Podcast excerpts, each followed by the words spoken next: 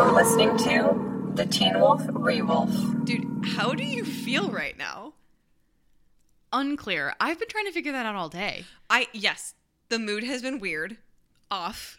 bonkers, You might say. a little a little cuckoo banana bread. It's also very cold in here, so maybe that's influencing me. Yeah, I don't know. Well, it's funny. I went outside today. Not to not stop talking about Teen Wolf immediately, but I did go outside today. You know, the once I went outside, and it officially smelled like winter and not Mm-hmm. fall. And I was like, okay, I noticed that on my walk to the grocery store yesterday. yes, Mhm. yeah. I was like, this smells like winter. This doesn't smell like fall. We're It's- moving on. Well, you know what's weird though? We have not had our first snow, and I feel like it's happened by now the last two years we've lived here. It's weird to not have. Well, it took us forever to even get like a first frost Mm-hmm. Because global warming. Because the climate is in crisis. The climate is in desperate crisis, and I'm pretty sure the average temperature for October was like 75 degrees. bananas. Disgusting. It was very uncomfortable. But then November hit, and it was like, Ah, haha. yes. yeah. I, I've settled into my natural state. well, it's really funny. Like literally, the high for Halloween was like 15 degrees hotter than the high for November 1st.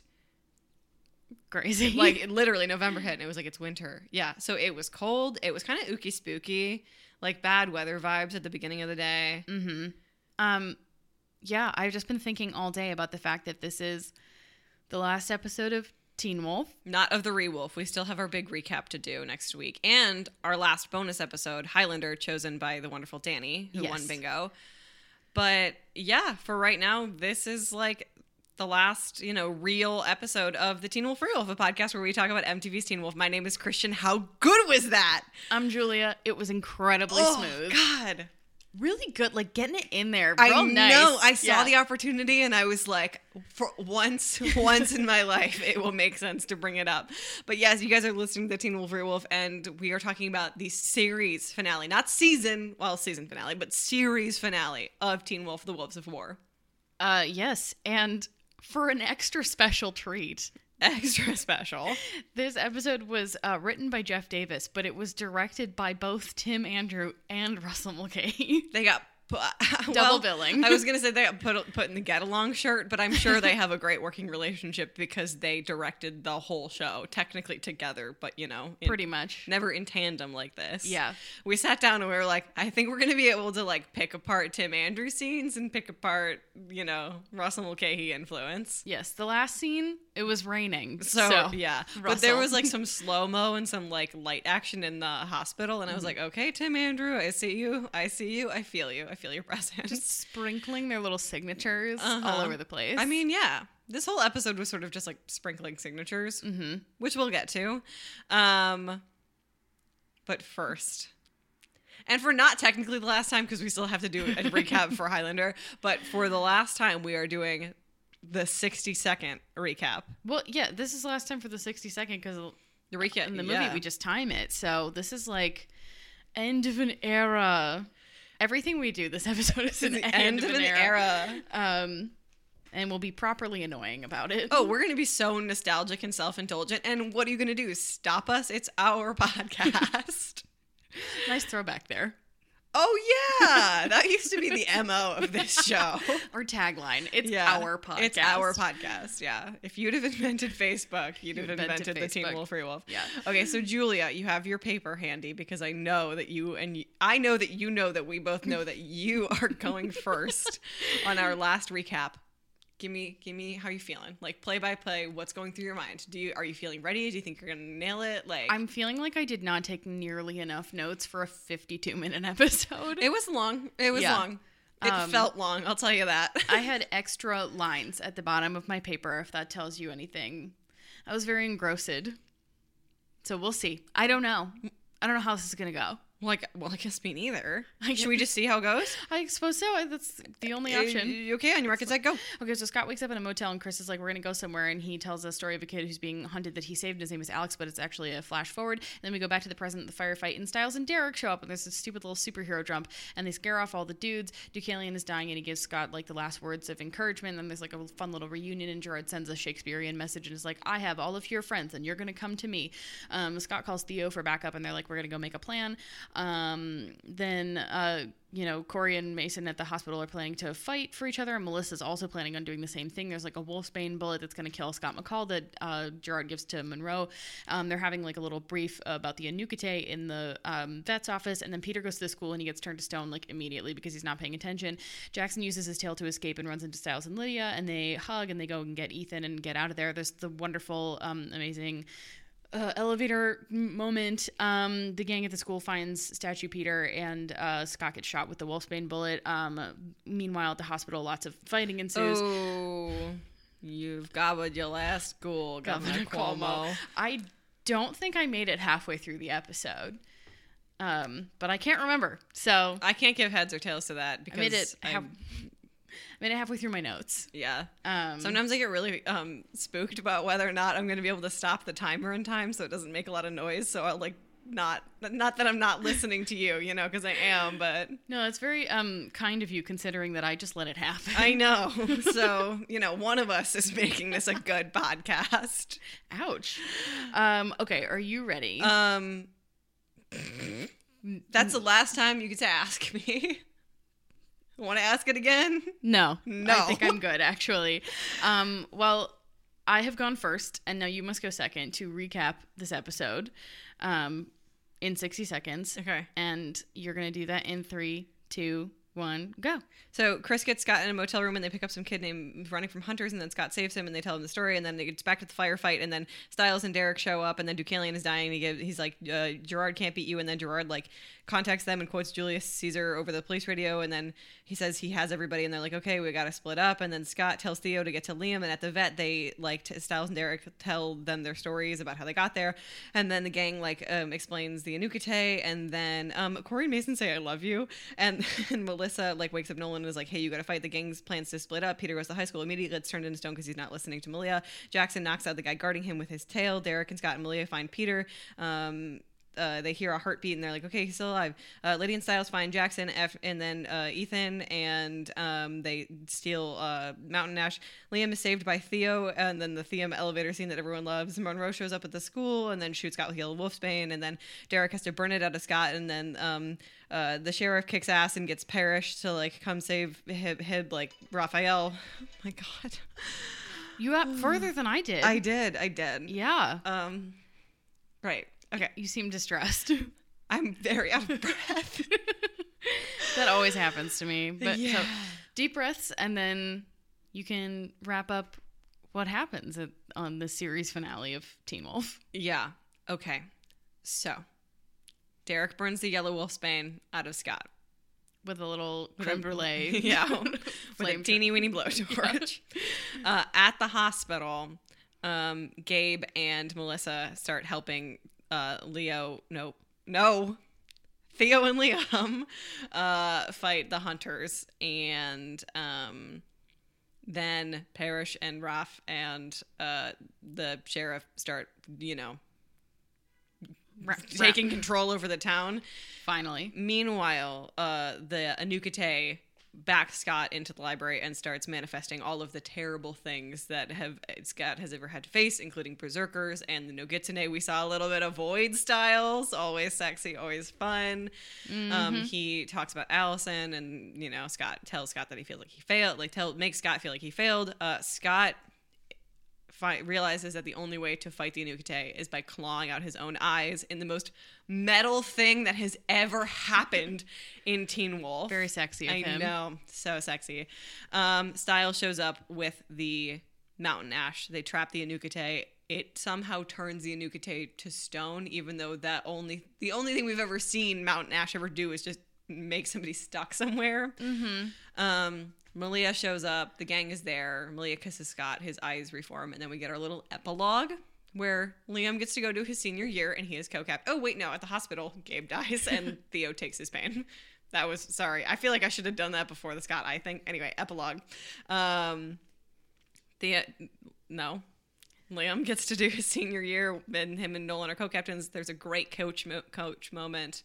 Um, I, uh, we flash forward, and Scott is talking to Alec again, and he's like, you know, you can be part of this pack, but you have to help us fight the rest of the hunters. And then it ends with them walking into the rain. in slow mo in slow mo. with the wind blowing in their hair. Yeah. They're walking. What are they walking towards? I don't know. I don't know. I don't know, but it The looks cool. future. Yeah. Um it's the last one. It's the last episode of Teen Wolf and you know, it's kind of it's it feels sort of more comfortable now knowing that there's more to come. Yes. Um this is a very controversial episode amongst the fandom as we have observed from day one of starting this podcast, people had stuff to say about this episode and how it ended. Um, I hope we can do it justice. mm-hmm. I will be honest, we, we- didn't love it. didn't love it. No. Um, I'm kind of wondering if you remember like your experience watching this for the first time because I was trying to remember. I think I got to the end of it and I was like, "That's it." Yeah, no, I totally exactly how I felt. Especially because I didn't watch. Uh, I quit. I think as everyone knows, I quit watching during season 5 Mhm. Happy I came back, obviously, and then you watched season six A, and you were just like riding this wild high of like this the Wild Hunt. of ghost cowboys, and there's Yeah. only five characters in the show, and like. You know the stakes are perfectly measured for whatever reason, and it, Mm-hmm. there's always all these fun things that you get to watch during that uh, season, and then you move into this, and it's all of a sudden like playtime's over. It's really serious. We're taking ourselves really seriously this time for the final season, and it's a really draining season to watch. And when compared to the finale of 6A, feels like you set up at a different show that you had no interest in following through on. Yeah, it kind of makes me wonder if they just really wanted to like leave the door open. Um, and clearly that worked out for them because there is a movie on the way, as we know. Um, but I think that's why, I mean, I think people are always disappointed when shows end, but I have never seen a fandom so uh, invested in getting more content than the Teen Wolf fandom. Um, totally. I mean, and there's obviously famed examples of like injustices, like Firefly being canceled.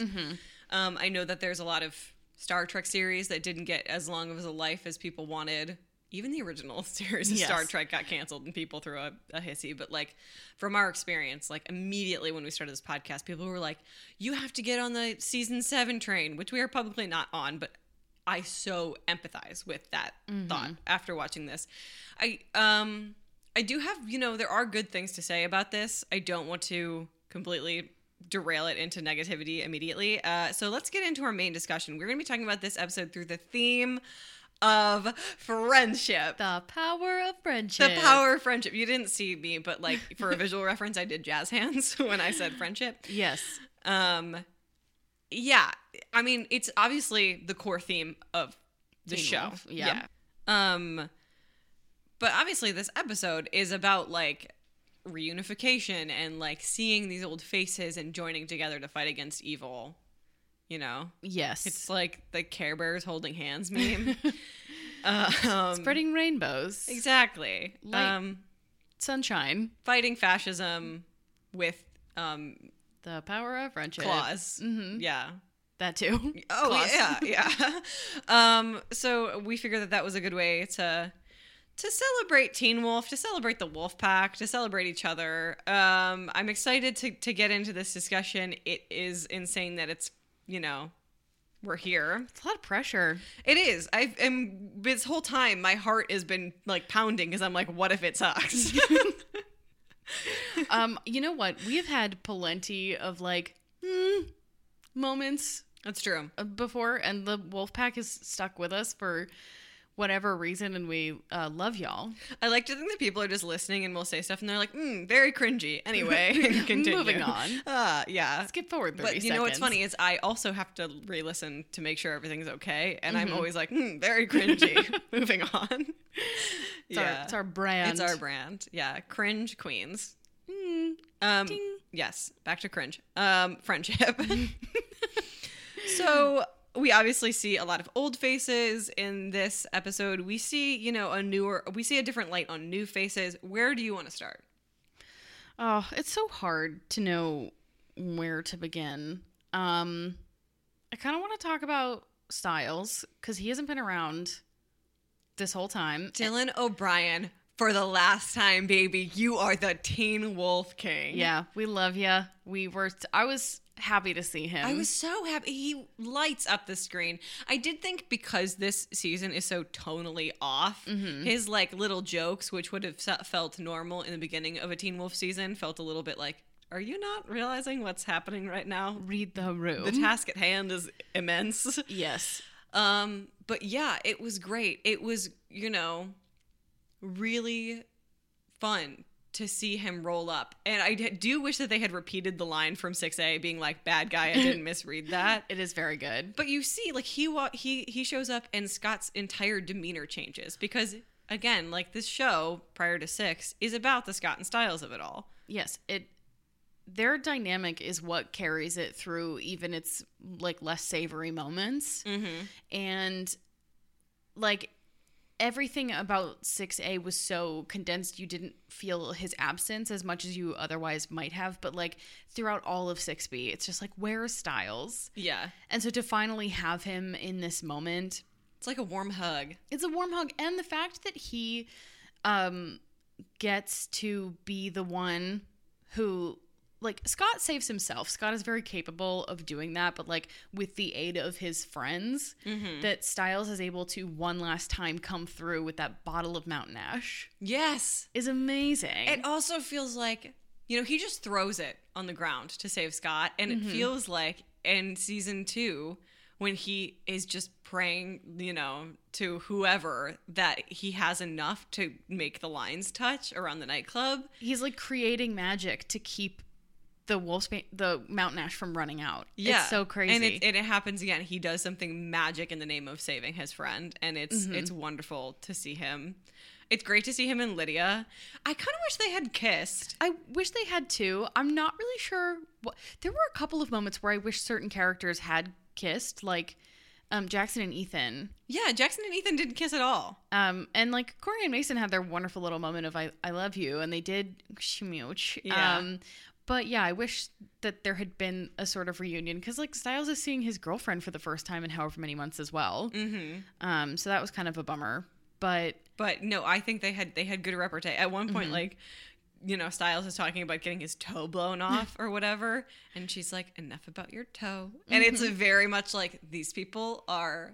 Like she would yell at him later about that, but like they, it is such a really good sort of fun little peek into their relationship, which obviously started as and a very well, it started as a stalkership, but then moved into a very deep friendship. Yes. I mean, even um, in the moments when they have like frightened the hunters away at the beginning of this episode, and Deucalion is dying, rip, King. Um, King. They just like there's just a shot because they're they're standing behind Scott, and there's just a shot of them like very gently reaching for each other's hands as like a reassurance that they're both there. Um, which is kind of like I I don't know a theme in their relationship is that they are always kind of looking for each other, um, even before they were being romantic. So that was nice to see them continue to do that. Um, I loved seeing him come back. I did too. I also really wish he had a moment with Malia, especially since they never actually addressed the fact that they broke up in any way. But like, No. you know how you have like a favorite ex? Mm-hmm. Yeah. Yeah, I, I wanted to see some favorite ex energy from those two. fist bump. Yeah. Have you ever seen that tweet that's like, I'm single, but if you see me out with my favorite ex, mind your business? Um, yes, yeah. incredible. I could have used something. That felt like a, a moment of friendship where I was like, these people have a like big ties to each other. Let's not ignore that. He he was her anchor. Yeah. Yeah, so there there that could have been something. Yep. Um, mo- I really wish that he had been able to make a, an appearance in the last episode, so that we'd had more of him. Mm-hmm. Um, but it's I'll take what I can get. Yeah. Dylan O'Brien's a busy guy. He is. You know? Um, yeah, fingers crossed that he'll be back for the movie. Yes. I hope so. I I guess Linden Ashby tweeted something that like semi confirms it, but like I'm, if I'm it's not, on if it's not on IMDb and I haven't seen like the deadline article, whatever, like you know, I I'm a proof first person. yes, Um anyway, but yeah, so so Scott is obviously the, you know, the fulcrum of of this whole group. Like all of these friendships are tied to him and tethered to him in, in these really intricate ways. And it's kind of great to see how they all interact with each other, you know? Like, obviously, Stiles is going back for Scott, but he also has to go get Derek first. Oh, which is Um, crazy. yeah. Do you want to talk about it? Um, sure. All right. Sterek shippers, close your ears. This isn't for you. It wasn't even like fun, good. I mean, like it was funny, but it was sort of like condescending fan service. A little bit. I I feel okay about the initial um appearance of the two of them. Where And I like the idea that Stiles had to go get him. Mm-hmm. But the whole like, you know, I had to carry you out of the building and he's like screaming. It just it feels kind of um yeah, like people are being kind of made fun of for shipping the ship which uh, on which we on record really we don't. Yeah, but I was like, but that's not how I would. I think there was a way to sort of do that as like a hey, we see you, we feel you, we'll give you this little bit, and I think actually like just having it being like the carrying over the shoulder type of like helping somebody out of the building is different from the like kicking and screaming bridal carry across yeah, the it's threshold. It's like weirdly feminizing and like Yeah. not yeah. I I didn't love it, but I mean I do think that the idea that like Stiles would team up with somebody who he has so much beef with and all of this weird history with, or like go do that for Scott for the good of Beacon Hills speaks really well to their friendship. And then obviously Derek wants to go back for Scott and says, I came back for you. Yes. Um, I think it's funny because obviously um, Stiles sees Derek kind of like before this all starts happening.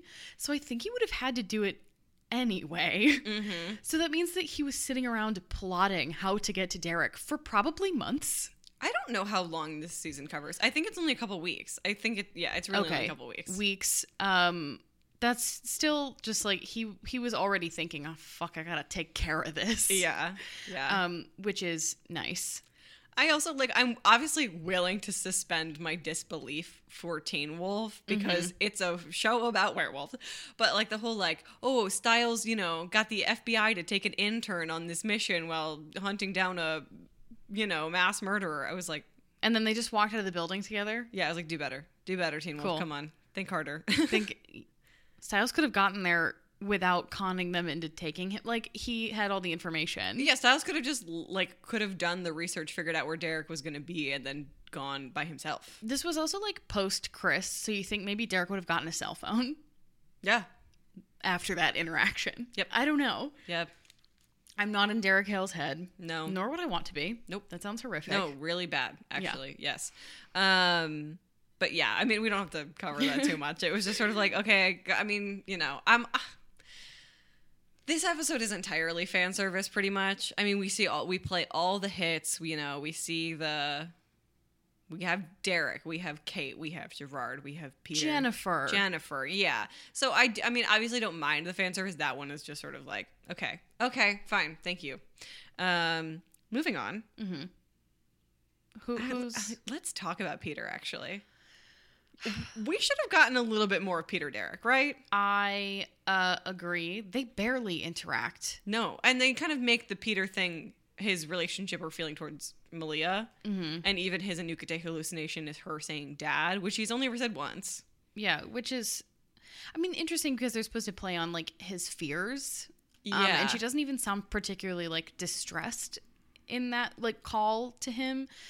So interesting. I don't know, but I I wish that there had been a moment with Peter and Derek, um, because they spent a lot of time with each other in previous seasons. They are related. And also, we kind of have this idea that, like, especially after their the, after Talia died, like Peter was, I mean, like not a caretaker, obviously, because he was burned, but like there is this sort of idea that, like, because his family is gone, Peter is what he has, and therefore has really strong feelings towards him. And prior to his family's death, like Peter was a big part of his like high school life. We know that. Yeah, well, Peter is not somebody that Derek would like willingly associate with. And it's large. Bummer, I would. yeah, because we love Peter, but like it is out of familial feeling. And like I do think that Derek loves Peter. yeah. Um, somewhat like, and he just didn't get to talk to him at Yeah. all. Well, I just thought it, I think I think maybe even that's interesting though that he doesn't really feel like he's looking out for or like watching over Derek anymore because he has this new person. You know, mm-hmm. maybe that's what we read into it. Maybe. I wish Peter had been a bigger part of this episode. Just sort of freezing people in place is lazy. Well, and we didn't even see it happen to Malia No, or Ethan. Like, yeah. it, it's just a pan well, over. I know why we didn't see it happen to Yeah. Ethan. That was kind of smart. But yeah, just freezing characters in place so you can let the rest of the plot play out. I was like, okay, no, that's not very smart. No, there are other ways to have people down for the count. it's just really convenient. Um, you know, but like all back to Peter. Peter, I is somebody I want to show up in the movie in any capacity. He could be the big bad villain, and it'd be like a return to form. I I actually would be very enthused oh, it would be great. by that. Villainous Peter is my favorite version of Peter. I know Ian Bohen's kind of busy these days, but yeah, he is. He's doing that uh, cowboy show, yeah, right? Yep. I think it's about cowboys. I've never watched it. Yeah. um yeah, okay. You know who I kind of want to talk about friendship wise? Who? Well, one, I think that the par- that, that Parrish and the sheriff have had a really interesting relationship that sort of started with sheriff being a little bit like I'm your boss and now it is very clear like a strong friendship that probably was is more secure as like an allyship in being like the people who know about the supernatural in their place of work. I, I think there's also kind of like a dad son thing going on. A little bit. I'm pretty. Well, I mean, like the sheriff is somebody who sort of like I diagnose anybody younger than me as child. So Yes. Well, and because Stiles isn't around so much, and Parrish is like the only deputy who remains loyal to him, um, because they have such a secure relationship, and also he's a supernatural. Um, I I love the little um crime fighting moment at the end where uh the sheriff is like. Par- deputy to get them to drop their guns and he just like heat radiates yeah to all those people i was like what a duo Yeah. Yeah, I thought that was great. And I also think sort of the addition of Rafael is really interesting there as well because, like, when we think about the beginnings of Rafael and the sheriff, it is very tense. And they were clearly not close at all when their kids were children. adversarial i would say Yeah. So, like, one, they both are sort of like. You, the sort of Spider-Man meme of you have a drinking problem between the two of them. yeah Yeah, and like, you know, Rafael has immense amount of power over, um, you know, the sheriff as a member of the FBI. And although you a- wouldn't know it Yeah, literally, and a county sheriff. Um, and so to sort of have, you know, this reckoning that a little bit happens off screen because Rafael is briefed on the supernatural away from us. I God, I wish. Annoying. I don't- yeah, because I like Rafael. I do too. Yeah. His relationship with Scott is fascinating and sad and really interesting to watch. And they were like, nah. Just kidding. Yeah. They- that that is the problem with like late season Teen Wolf is they keep dropping in these fascinating concepts. Rafael, the primal, and then they're like, I just kidding. Yeah. Well, Rafael's not late season, but they didn't do enough for that. Well, they um, they did not. Yeah. Um, but yeah, to see them all together as sort of like this crime fighting trio. I was like, I'm not into like supernatural cops because I hate cops, but I guess this is kind of interesting. It's it's a fun dynamic. Yeah. Like hate cops, love a buddy cop movie. Okay, how tall is Matthew Del Negro? He's got to be six two is my guess. Yeah, he's uh, tall for an actor. Tall for an actor. Yeah. Um, but I don't. Yeah. I'd love to know how tall Linden Ashby is. I think he's just like a regular sized man. Just yeah. I think he's just a dude. Okay, it is like absolutely stupid that the sheriff can just come and dummy three dudes, though, right? Like, I get the concept of old man strength, but I was like, okay, I guess, you know, just to go out on him with a bang, he's gonna go beat up three guys to get to Parrish. Some of it looked realistic enough, like him, you know, punching out the guys. I'm like, okay. Okay. But the the kick to the chest on the one guy, I was like, mm, just the flexibility seems unlikely. It's kind of like watching John Wick. You're like, I know how old Keanu Reeves is. I mean, immortal, but you know, so you're Yeah. like, and he can do all that with a pencil. I don't think yeah, so. yeah. Um, but yeah, I thought that was an interesting relationship. Um, And they're friends. yeah. And then, then the sheriff goes to save his friend because that's about all he can do. That's all he can do. It's all he can do. Um, you know what is what was my favorite sort of relationship moment? What? is when Lydia runs and she's like, Jackson! And she jumps into his arms. Yes. They kind of ruin it like two seconds later by suggesting that these two haven't talked. Which is so unrealistic. They would FaceTime. They, They, would Skype. Yes, especially if that is her reaction to seeing him, they are still very close and like yeah, like have a relationship. But just seeing how excited she was to see him, it well, it's one how I am like, yes, Jackson's, back. Jackson's back.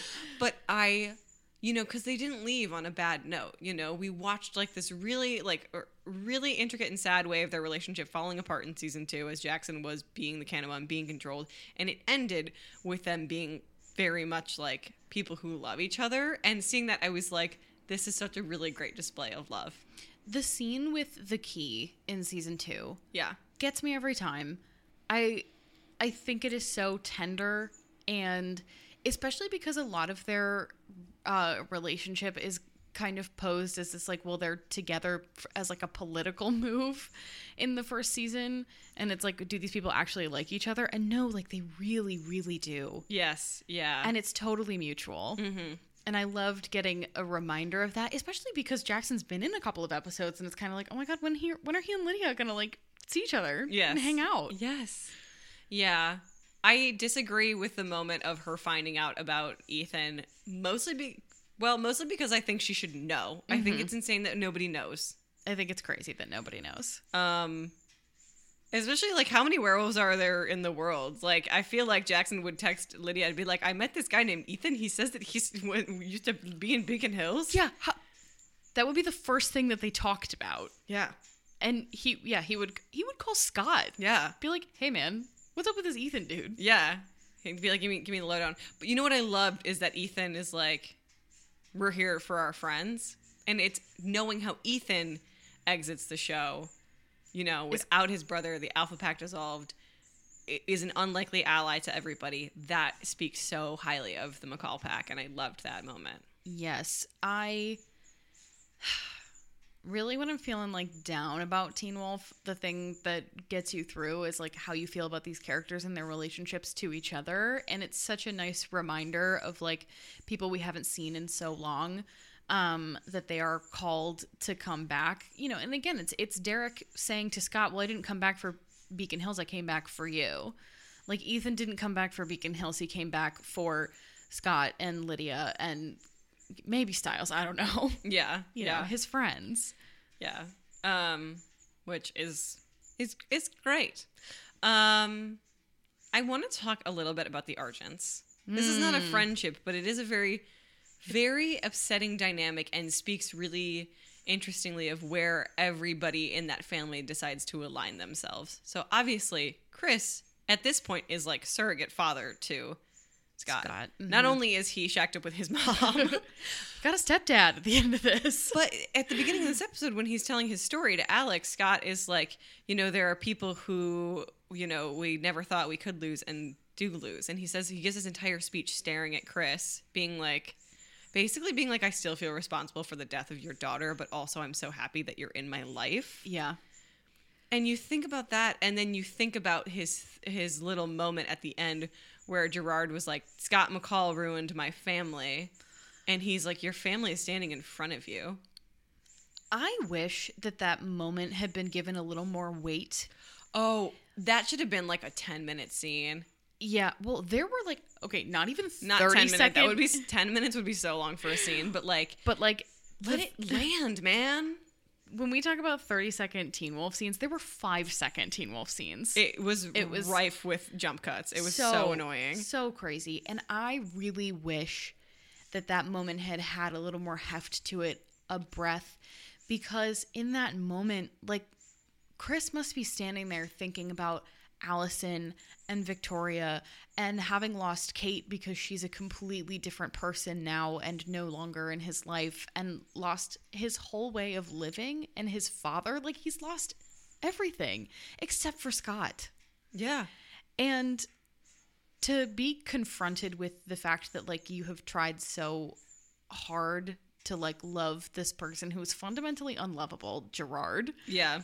and knowing that he's like never gonna give that to you even when he's being confronted with the fact that like his only remaining family is in that room with him Mm-hmm. is just like it's so affecting and I wish that we had had a little more time to sit with that. Yeah, I agree.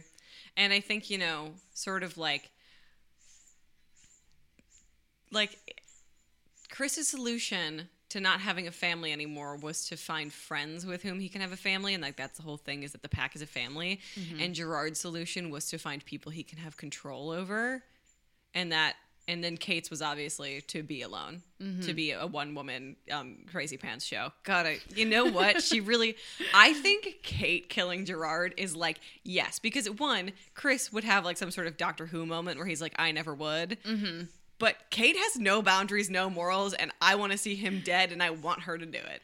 Yeah, well, especially because, you know, contrary to what Kate says in the previous episode, where she's like, I don't care if Daddy loves me, I just want to kill Scott. Um, she clearly thought that doing that would bring her back into the fold, and Gerard is just laughs at her, literally. So her getting to give him his comeuppance is cosmic almost. Like, I loved it.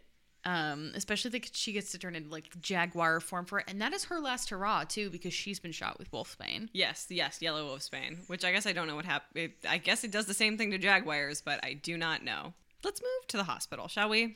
Let's shall. Um so I mean, obviously like the biggest example of like a friendship you can correct me in this is like the official ally, you know, making of Liam and Theo. Very proud of you. That I said their names right.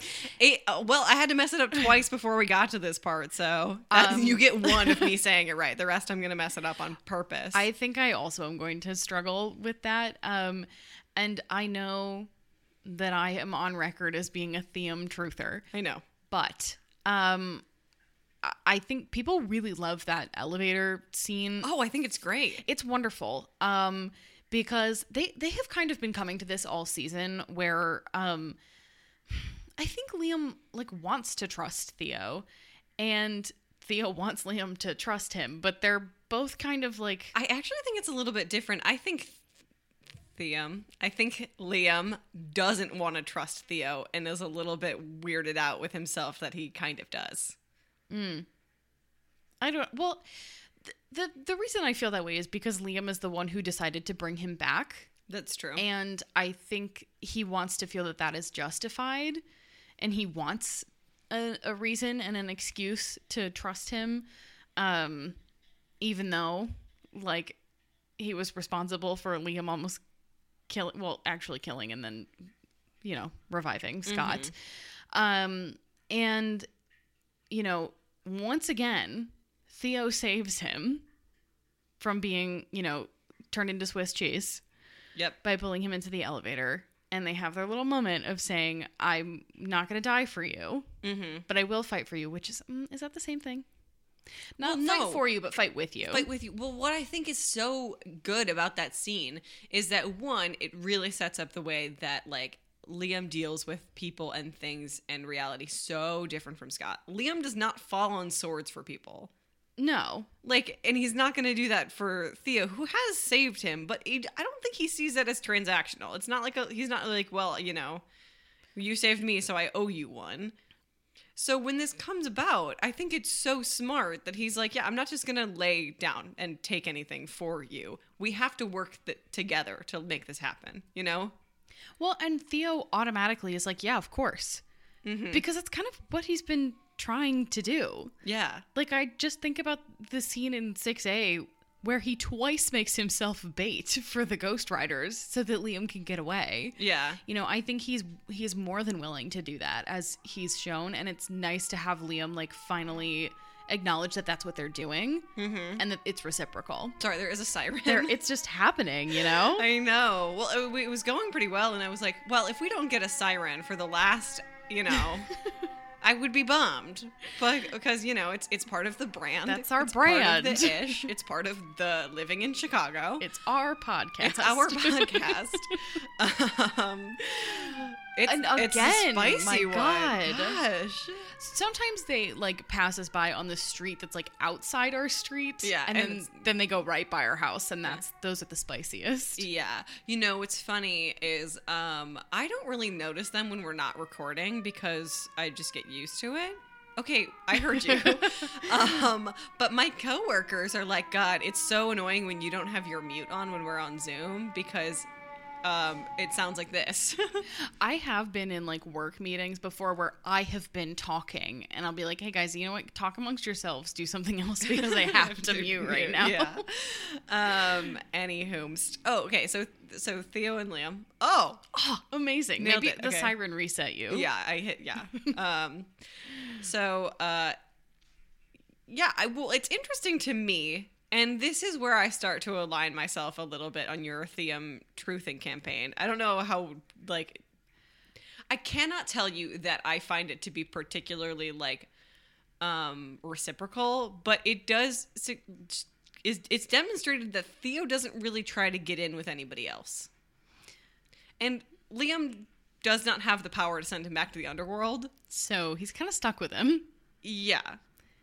But Yeah. he's not, you know, Scott, what can I do for you? He's like mm. showing up for Liam. Yeah, I mean to be clear, I'm like a casual Thiam truther. Like I'm I'm not riding into battle for them, but I I do, you know, there's just like a, a moment there are a couple moments when they're in the hospital and you're like if this were a moment between like Liam and Hayden, if they like weren't together and they were still in that kind of like adversarial stage, like they would have kissed. Like Oh, I said that to you. Yeah. If this had, if like, I can even see the setup of it being like kind of an edgy, mean girl being like, I'm not dying for you. Mm-hmm. And like, whoever this dude is being like, yeah, if that were like a hetero ship, they would have kissed. yeah. Which is you know, I think Which is hilarious to try to be like Teen Wolf is, you know, suppressing gay representation when it, literally five seconds previous previous to that we get Corey and Mason's "I Love You," which I mm-hmm. loved. Let's talk about them. Oh, first of all, Corey really coming through on his usefulness. okay. I it is not Corey's fault that he seems useless. The writers just write him away for full episodes, and I'm like, I'm not blaming him. Ins- no, I know, but like, no, it's because it's kind of funny to be like, this guy is bad at his job. Mm-hmm. of being super. yeah but like corey i want so much more out of their relationship but sort of getting that moment that sweet moment where we realize that we do so know that a lot of their relationship happens off screen but we get to see their i love you the first one was great It was so delightful. And one of the reasons I think it's kind of hard to dismiss Corey or to just be kind of like, meh, that guy, is that we love Mason and Mason has a pretty good judge of people. So if he loves Corey, there must be a reason for us to love Corey as well. Um, and you know, Mason kind of already walks around with the Scott McCall, I'm going to do everything I can to save my friends attitude.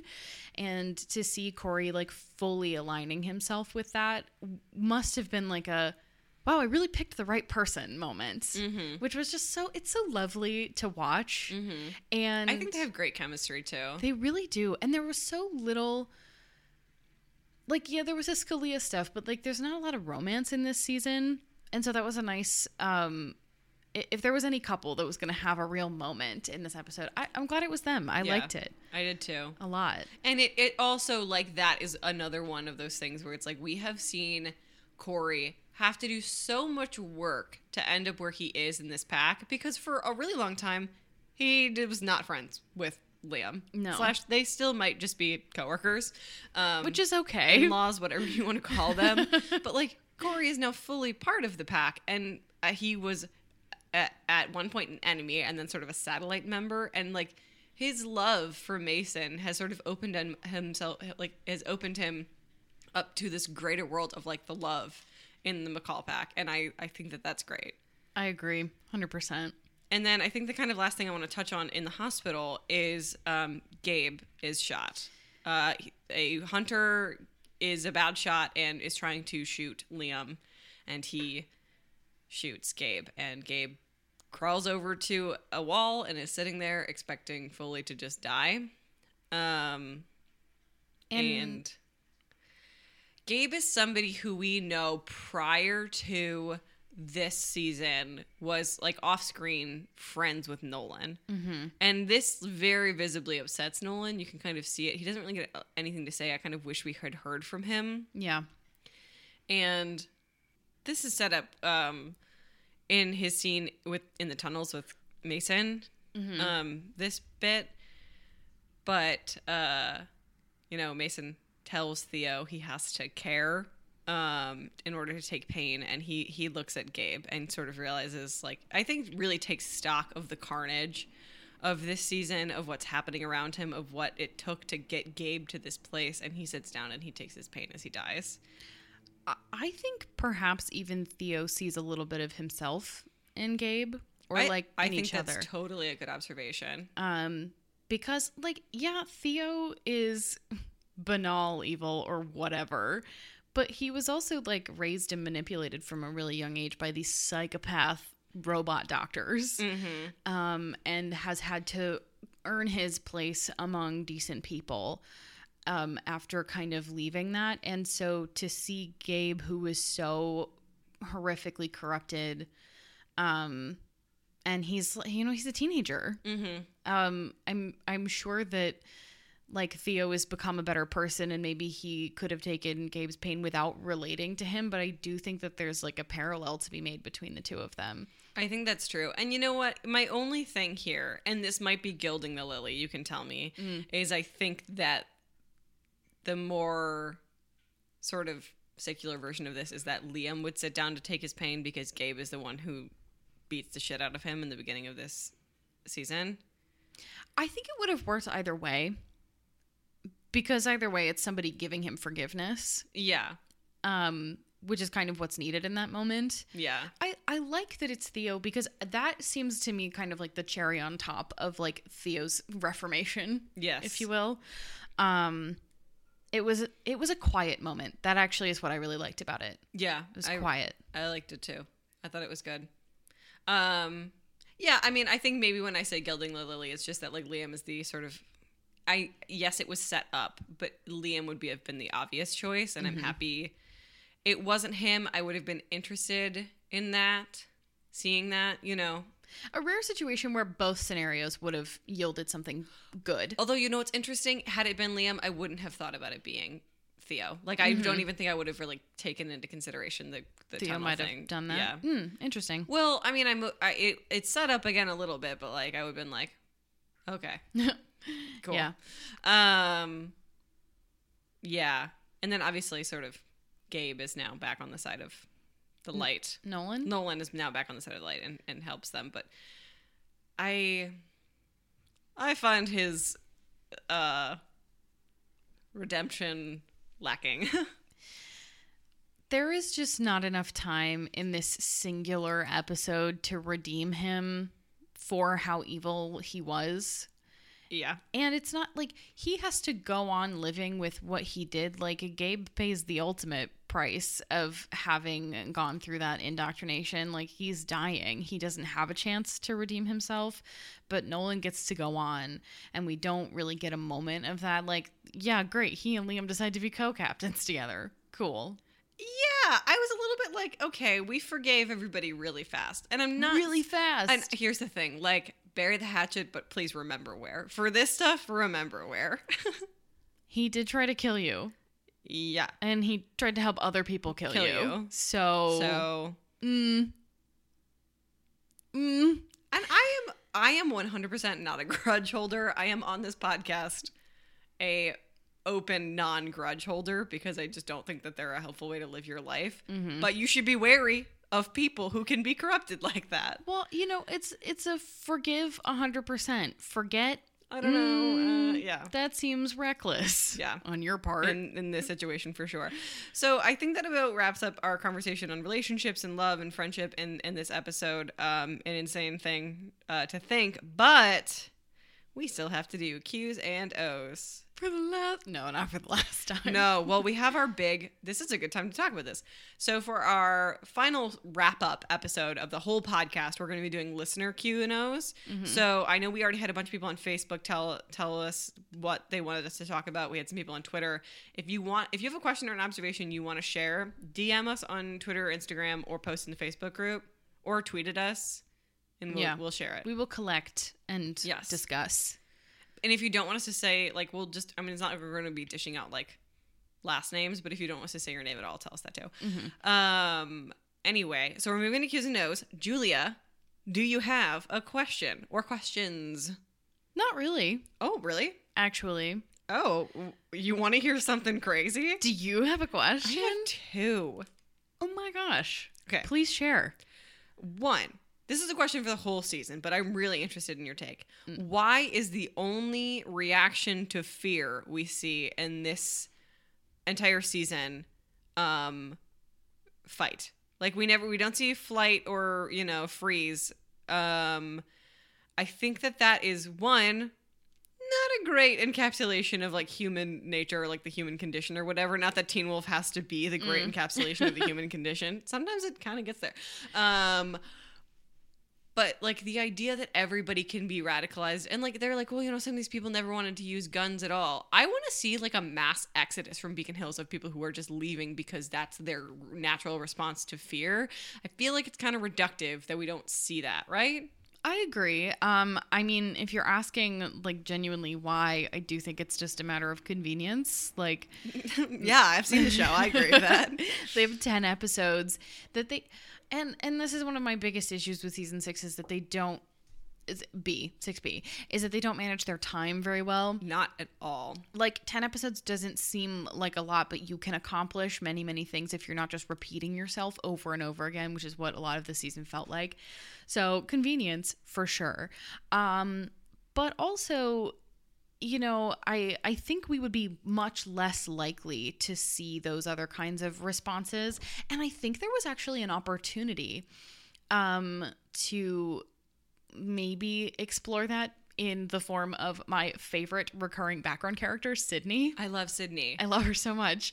Um, but like she ends up at Monroe's little torture rally. Um, and is like the one to carry Ethan out, and she's kind of looking like she might, you know, try to help him because Sydney doesn't seem like the kind of person who, in any circumstance, no matter how scared she was, would freeze or, or would fight. Um, and so I, I think I've, I've heard of another kind of response, which is fawn. So to just kind of like acquiesce to what's going on so that you're like swept up as part of the group. So I think that's kind of what Sydney's doing. But I think we're f- just far less likely to see people fleeing or I, I think also maybe people were trying to, but they got coerced yeah. into staying. Um I don't know, like it is fear, but then it's also panic. And I think that people react a lot more like physically to panic than just like you know fear. Maybe there's maybe that's just semantics. I don't I- know. that sounds like semantics. I don't want to get Um, into that argument. I don't know, but Okay. it, it, it's it's silly. yes. Other question Where's Braeden? And also, like, I thought it was interesting to see Jennifer because they were a little bit like, shut up and play the hits. And I was like, okay, this suggests to me that Derek had a relation. Derek's opinion of that relationship is different from what I thought it was. Is that retconning or is it an interesting addition to the story? I don't know. I'm not going to try to sit here and figure that out. but it, uh, it's uh, like I would have been interested to see Braeden and as the person he hallucinates if she's not going to be in the story otherwise because where is she? Where is she? She's so badass and helpful and her and Derek really seem to be getting along, but she's not in like any of the other stuff. Like he doesn't even mention her when he's in Brazil. Like she's not running in the woods with him in North Carolina. No. Although you know what I just thought of? Hmm. She could have been such an amazing part of this series. It because she's a merc, like Gerard could have hired her and they could have had a girl on the inside. How Yeah. good would that have been? that would have been amazing. And then you could have had like actual scenes with her and Monroe. You know, That might have been actually an interesting take. that might have been really interesting. Dropped the ball. Wasted potential. Like I said this to you earlier, uh, the Teen Wolf writer should hire me to give three ideas and say no five times for the movie. I will give you three ideas and I will say no five times for bad ideas, and that's it. And I- you don't even have to give me a writer's credit. You don't even have to pay me. I'll do it for free. I think most fantasy shows in general could use a person that does that. Mm-hmm. Because nine times out of ten, if I end up not liking something that has supernatural elements or like fantasy elements, it's because there's like 20 pounds of shit in a five pound bag. Mm-hmm. And I'm just like, someone needed to tell you to take 15 pounds out. Yeah. Anyway, I'm I'm an ideas girl, you know. I'm Yeah. here- I'm here. Um, yeah, my question was just like, I would, where was she? I would have loved even an explanation. Like maybe she's off somewhere else dealing with this because we know it's technically a global problem. Not that they manifest that in any you know smart way, but whatever. Do you want to move into observations? Let's do it. Tell us, tell us an observation, Julia. Um, when Derek and Stiles show up and they do their little It is thing, so dumb. Holy shit. or the frog leap, because that's Yes. what I'm thinking Yes. about. Yeah. Um, Derek jumps 10 feet in the air, doing like literally just bends his knees a tiny little bit and then bounces up, like practicing for his role, uh, upcoming role as Clark Kent slash Superman, I guess. Okay, can I just say, um, that brought me back to Teen Wolf running on all fours days. Oh my god, do you know those people who like uh Can jump like On- horses jump on all- on fours? Yeah. crazy. I think I about am a them all the horse time. girl, but I'm also like, how do you get to that point in your life, right? your back must hurt so bad. Yeah, Just but like you probably have about you. incredible arm strength. Yes. It's like people who wheelbarrow, who can do a wheelbarrow. Yeah, Um yeah, I just I think about the girls jumping like horses a lot. yeah. Um yeah, it's a really ridiculous I- little moment. I thought that moment where Stiles pulls up in the jeep and and Derek is like, "Oh, we're you know without us" or whatever the hell he said. What is- Herpaderpader. Yeah, I was like, that is so incredibly cheesy. I was like, I experienced secondhand embarrassment. I was like, oh god, involved. I can't believe Tyler Hoechlin had to say that. There were actually like a couple of lines that felt particularly egregious to me. I mean, I know we said that we are cringe, but this was kind of cringe. um, you know, part of an important part of being cringe is being self-aware. yeah. um, one other thing about um Derek, just because he's around, um, he and Scott do not get as good of a moment as I wanted them to. But there is a moment where Scott gets to hug him, Yeah. and that's kind of one of the things that I'm bummed out about because they spent a long time developing the relationship between Scott and Derek, and it turned into kind of like, I don't know who you are. What do you want from me? Oh, he's a bad guy. Like, just this whole transition into like, Derek is somebody that I love and trust. Mm-hmm. And then he just leaves, Yeah. and we don't text or call him ever again. So it was nice to see their little moment of acknowledgement that they that they love each other. Um, I really enjoyed that Yeah. little moment. Mm-hmm. Um, I why is Melissa walking? That's a question, but like Melissa was literally, um, you know, recovering from major surgery like a day ago from having been shot. This season has no concept of time. Maybe I don't have a concept of time. I spent. Oh, a- and Rafael is also fine. yeah, he's he was airlifted. He was out to a different hospital, but he's okay, dressed in a suit. I, I did think it was funny that he was supposedly coming back to like help the efforts and was like, well, hold on, I got to put on my Brooks Brothers. I'm sorry, he's coming back to help the efforts alone. Again, Alone. Gerard has armed an entire town. The National Guard would be there in zero seconds. Even if It would be world news 10 times over if an entire town in California was forming a militia. even if and we want to be like super generous that like Rafael just hadn't had the time to tell people the second he became conscious recovering from the gunshot wound that was so bad he had to be airlifted to another hospital, He would shoot a text to the president. Yeah. like why was he there no, I'm not complaining I love seeing him but like yeah. girly what's happening He would actually send a text to like an aide of somebody who knows an aide of the Yeah. president. It would go through like several different government channels and like lots of wow that's fucking crazy yes, yeah. Um yeah, I I didn't love the moment when Malia kisses Scott. I didn't like get- it either. It felt that it's talk about gilding the lily. Gilding the Lily, I do think that it could have been kind of an interesting concept, especially because Jennifer reappeared. Um, that like perhaps intimacy is something that like helps werewolves with healing, but we've never discussed that. That would ever. have been a really very fun and sexy thing to somehow put in this show. um, it, especially in a show that is already fun and sexy. Well, the annoying thing to me is that not annoying. It's a callback to the panic attack scene. Yes, it is. Lydia says like, "Oh, kiss him. It'll help him concentrate."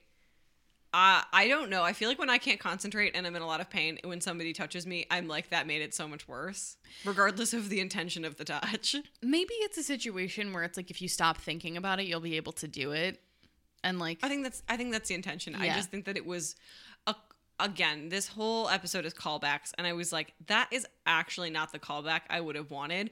If anything, I would have been like Derek bend down and break his arm. somebody break his arm. Yeah. I you know, and I I love the Scott Malia relationship, and we'll talk about that in a minute. But like, um, I wish that she had been able to find her own way to get Scott to do Malia break his arm. Malia- Yeah. she and she totally would, um, because they are like really good together and they do know each other pretty well. So like she would have been able to figure that out. I, yeah, I Yeah. thought it was kind of weird. Those are my observations. What would you What would you care to share?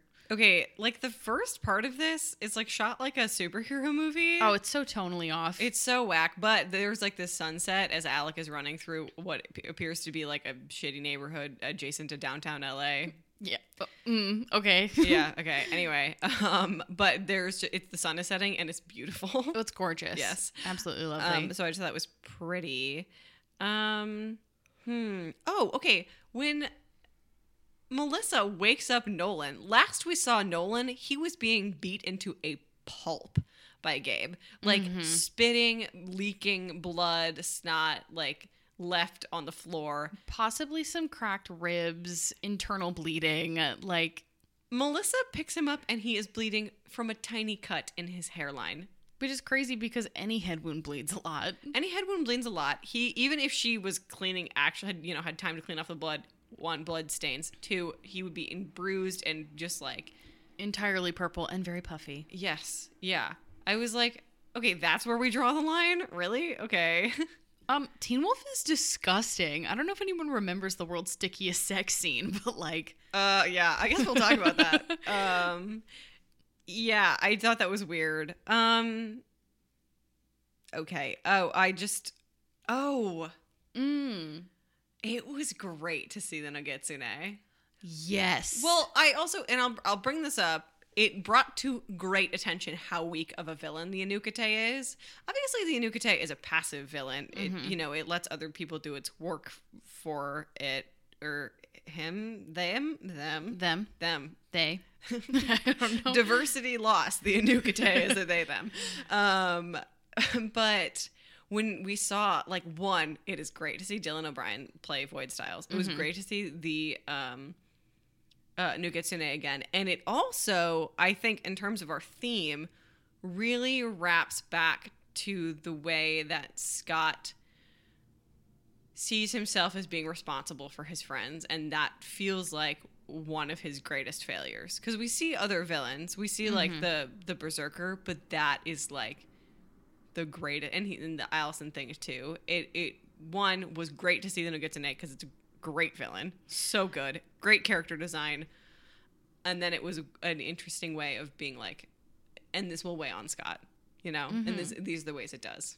I totally agree, and I, I think, especially the design, like watching the Nogitsune wrap his fingers around one of the bookcases, and you just see how disgusting those um, wraps are, or like the outline of the berserker, and you can hear all of the bones clicking. Like it's it's just so i forgot how good the sound design was in season four it's really um tactile, and that is something that the Anuk-Ite lacks. Yes. completely. Yeah.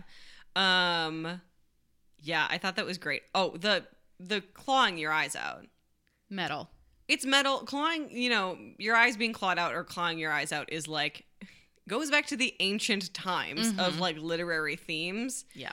Um, and I thought that this was an- a really interesting play on that, especially because normally, like symbolically, like clawing your eyes out is like an admission of like great failure or guilt or like shame. Or grief. Yeah.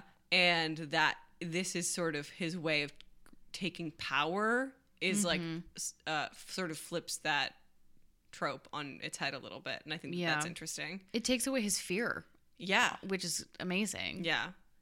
It was really cool. I really liked it. hmm Um, it was very squishy, which important. Yeah. I thought that was great. I think, well, it feels like the whole episode was building itself around that like 15 seconds, but I was like, okay, that's fine. Oh, my last thing is just that uh, when Coach saves Jackson and Ethan, and he's like, now it's over. Yeah, coach. But even better when he's like, I am a good coach. That, Yes, he that is. made my like uh, my heartstrings were tugged because I was like, for everything we know about Coach, an erratic weirdo, he has always been like, I take people's best interest in mind in Mm-hmm. a you know his own sort of backwards way. He really has. I And take he- care of my boys. Yeah, he does. That's his thing. Yep. Except for Jared and Greenberg. But Greenberg's imaginary, and Jared, I think, only does cross country. So And they had it coming. Yeah. So yeah, Um, I loved that I, loved that. I thought it was great, and it was a great. It was a great farewell, and also just like, like Orny Adams is hyper compelling in a way that kind of grosses you out sometimes. but like, you can't take your eyes off him, and it was great to see him again at the end. he is never unwelcome. Yeah. I- In a scene, uh, I am always thrilled to see him. Yes. Always. Um. Do you want to give us our pack stats? Okay, I count off the charts. Oh yeah, so many. I did not count the Anuk-Ite eyes because they're always glowing, Mm-hmm. but, and I may have missed some, we were up to 15 eyes, Wow. which I think is the most Yeah. ever. Um, four claws. Yeah, we had some good claws too. A very good Mhm. Derek claw Yes. with a full fishing and everything. fishing. Um, okay, major flaw this episode. N- absolutely nobody was naked. I yeah, come on. Not even a little. a, not even a little. I don't know when you do it, but Scott wakes up in the motel room and he's wearing a tank top. yeah. Just let him wear They not a shirt. They find Ethan like on the floor. He could be not wearing a shirt at that point. Jackson could be not wearing a shirt. Yeah. Literally anybody could be not wearing a shirt. Give Whatever. Us, give us one last naked hurrah, Teen Wolf. Yes. Um. There's a sneaky little Nike ad Mm-hmm. at the end, and I am gonna count the sirens thus far uh, as two. Cool. Yeah. That's fine. We will we'll check back in at the end of the episode because we still have to do some some, Some- recappery. Um, who is your alpha of the week? It's Scott. It's Scott McCall. Of It's course Scott it is. McCall. Yeah, He did the damn thing. he sure did. and he is continuing on his path of saving people, although not becoming a vet. Sad. Yeah, I really I would have liked the vet thing. Let Scott go to college. Yeah. So, I mean, like he was struggling in school so bad at the beginning of this season. It would really make me happy if he made it to college. Yeah, Buffy got to go to college. Did she? Yeah, That's there, oh, great. Oh, there are like seasons of Buffy at college. Oh, A whole thing. that's awesome. Yeah. Yeah. Not that I wanted a whole season of Teen Wolf at college, but like, No. just let him go. Yeah. I agree. I agree. Okay. So So, we are now going to be moving into our season wrap up. Our se- series wrap up is next week. We're just going to be talking about 6B. We're going to be doing the whole regular, degular breakdown. What works, what doesn't, what we're going to miss, and what we're looking forward to in Teen Wolf's future. Yes, would you like to start us off on what you think works about season 6B of Teen Wolf? Um yeah. Um I you know what? Hmm. I think Scalia works. We were a little bit like, oh, God, I don't think this is as good as I remembered. Mm-hmm. But by the time they actually get together, you're like, yeah. It makes total sense. They tried kind of at the beginning to make it a little bit too cerebral, but they're both like physical kinesthetic people. So by the time that they were sort of pushed together, it was like, yeah, yeah, this works. And it's all it, it I think maybe like some seeds are sown in 6A, Maybe. maybe even a little bit at the end of 5 Mm. but I think it's fun. And I, I I'm a little bit like, yeah. Yeah. yeah, I'm glad that Scott um has somebody like Malia, who really understands like where he's coming from on a lot of different levels and who he can really relate to. Um, and all of his other relationships have ended in real tragedy. So um, it's nice. It feels just kind of like fun and like they really fit together so nicely. Yeah. Um, and I, I love Shelley Hennig, so I love watching them together. Yeah, I think Shelley Hennig is great. She's has great timing, and I Mm-hmm. think that her repartee with uh, Tyler Posey is is fun to watch. Yeah, and like the whole the whole thing in last episode where they both go to Deucalion to learn how to fight blind together because she's not going to let Scott do that by himself. Like I loved that. Yeah, yeah. I thought it was great. Oh, Deucalion works about this season. Deucalion, rest in peace, King. Um, that didn't work. We but we covered No. that last episode. um, I love a good reformed villain, and not in the way that like we tolerate Peter. Um, and by- Tolerate? you mean actively look forward to seeing him? the characters tolerate Peter. Uh-huh. We are active Peter cheerleaders. yeah. We're like, Peter, yeah, do something Peter. evil. All right. All right. Um, but Deucalion really is like, I'm concerned with my immortal soul. And like, that is compelling. I wish there had been a little bit more of him in this season. Um, and also because, like, of all of the alphas that Scott has ever known, Deucalion is one person who can really teach him about like strategy and um elements of like being an alpha that he maybe not didn't consider and like he clearly has that knowledge of how to fight blind. Yeah, well, you know what Deucalion has over all of the other alphas we see in this season? Hmm. The understanding of how to run a pack. Yeah. Because Derek is bad alpha and Peter is a self-serving asshole. That's true. And we really don't get a lot you know, we don't we see Satomi. We do not get to see her interact with her pack, which frustrates me because I want to know. I want to know. I want to know. the Buddhist werewolves. I want to know. Let let me know about them. Let me see it. Yeah. Let me see their rock balancing classes. Like, Yeah. Let me see it. on. I want to look. Yeah. Anyway, um but yeah, Deucalion has like skills that other alphas literally can't impart on Scott because they don't have them. The other people in Scott's life, and that the way that he has have has decided that his the remainder of his days aren't going to be like you know he's not like I repent, but he's like I will not do any more bad mm-hmm. and is choosing to do good by giving the power to do good to somebody else who really has the capacity to do it is great. It's so smart. It's wonderful. It is such an excellent continuation of the part that he played in season five, which let me tell you, I completely forgot that he played any part in season I five. did not remember that either, but I do have a trauma response to season five that I actually, now that we've watched it, have no idea what it's about. So Um, I remember. You know what is weird? When we rewatched season five, I was like, I remember the Dread Doctors making a lot of like underwater scuba noises that didn't actually happen. I like, feel like they make scuba noises. but it's like it's when the they're in the lab with like they do the breathing, but I remember hearing a lot of like bubbling and water that just like doesn't exist. like reverse old timey scuba diving, Yeah. like you know the metal head, but now the water's inside, like a fishbowl. pretty much. Yeah. Um, and it's really only just the you know Nazi werewolf that's the bubbling, but I I just imagined it in the entire series. Yeah. All right. I guess not. Okay. What else works about this season? Um, you know, speaking of the Dread Doctors very obliquely, um, I thought the aesthetics of this season were pretty good.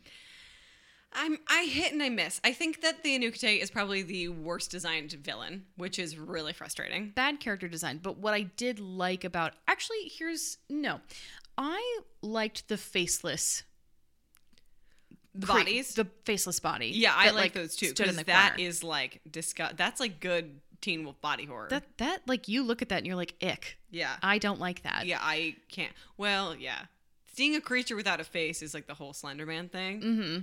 Slenderman. well, uh, that's kind of what the, like prior to the Anuk-Ite joining, that's kind of what it's like, right? Yeah, no, and I I really like that. I really um I really like the couple of moments um like the scene in the tunnel where they're trying to reason with Monroe and they realize that the Anuk-Ite is there and the camera work goes kind of wobbly and things come in and out of focus and it's um just really out of whack. And so you're feeling like that physical effects even though you're not there, like you're seeing how it's physically affecting everyone and I liked that a lot. Mm-hmm. Um I liked the faceless Anuk-Ite way better than the purpley. gl- Is it is it because he's red and purple and that's just really weird? I don't. Well, he looks like a video game character, but one that would only look scary in like 8 bit. Um yes, and also again, not wearing a hoodie. Yeah, yeah. Like they should have given him like a Voldemort typey cloak or something. Yeah, let it let Or us you know what? Walk around naked. It's Teen Wolf. Who cares? It is Teen Wolf. Nobody cares. Yeah. You, you can borrow some of the flame retardant shorts. Yes. um okay, here's something that I think conceptually works about the season, but fundamentally it doesn't in execution. Mhm. I like the idea of like the villain or like the the basically the, you know, main challenge being other people, you know? Hell is other people. Yeah, the fact that it internalizes, the fact that instead of it creating a, a, a one person creating a conflict, it is a conflict that could has always kind of been there, like turning in on itself, and that being the major thing because it decentralizes, you know, the the villainy. I mean, except for Gerard and Monroe, I think that there's really something there. I don't think that it came there, but I want to give props to the uh, to the risk. I think it was a huge risk to not have just like A monster. yeah, I would agree. I think part of why, you know, we got so frustrated with season five and then like with season 6B is like there is something there. Mm-hmm. There is something like you guys are trying to do something that I find very interesting and you have constructed it in such a way that like it can't reach its full potential. yeah, Um a bummer. yeah, That's really all I could like the only word that I can think of is just Yeah. it's a bummer. yeah. Somebody needs my no, no, no, yes, yes, yes for to hire me for my, for that purpose, and I'd, I'd get you there, my friends. So it's on, the only thing on your business cards is no, no, no, no, yeah, yes, yes, yes, yes, and then your phone number. Yeah, obviously. Um, oh, okay. Back on on aesthetics. I thought I liked some of this. I liked the sound specifically when the Anuk-Ite is affecting people. The sound design. Mm-hmm. This season took some interesting um, divergence from the Teen Wolf lighting aesthetic. You know, like in any other season, if they're fighting in the hospital, the floods light, flood, floodlights would turn on, and it would be they'd be fighting in the dark. But instead, we have this whole scene in this episode where the lights are just flickering back and forth, and it sort of like um, you know makes the the light sort of hit people from behind and then right on, and it sort of um, warps the way that you see people, and also I mean, like, I think that there's okay. In Zodiac. Um, there's like a murder that happens in broad daylight, and absolutely nothing is done to stop it from being happening in broad daylight, and you have to watch it, and it's far more upsetting than seeing things happen in the dark, where you can sort of like close your brain off to it. And the fact that there's so much more light and so much more playing with light in this season, I think makes some of the violence a lot more affecting. I think we see that in that fight scene with where um, Gabe and Nolan beat Liam up. Mm-hmm. You can't look away from that because it's not dark. It's broad daylight in the school, Yeah. and and that's part of what makes it so extra upsetting. I already hate when people get kicked. That's like my number one um, hate seeing that in a fight. Uh huh. But um, it's like so much more horrific Yeah. because everybody's watching them and it is daytime. Yeah. Oh my god. This si- the sirens, man, something's happening. Um. Okay. You know what? We looped back around. We were like, I don't know if Kate belongs here. We both looped back around. and We're like, yeah, Kate's great. Kate was a great part of the season. She's Um, only here for two episodes. That's great. And she is great because she gets to kill Gerard, which we talked about, but I just want to like punch it again. Loved it. I wanted to see it on screen though. I did as well. Kind of a bummer to just hear him screaming. Um, or like at least a little blood spatter Yeah. Oh yeah. because Totally. she's ripping him to shreds. Well, I also what I would have loved to have seen is a callback to Peter killing Kate. I would have loved just a, a, a front-facing Chris watches claws around the neck scrape. yeah, I think that would have been great. Um, but she does kill him. So Yeah. Do you want to talk about Theo and Liam?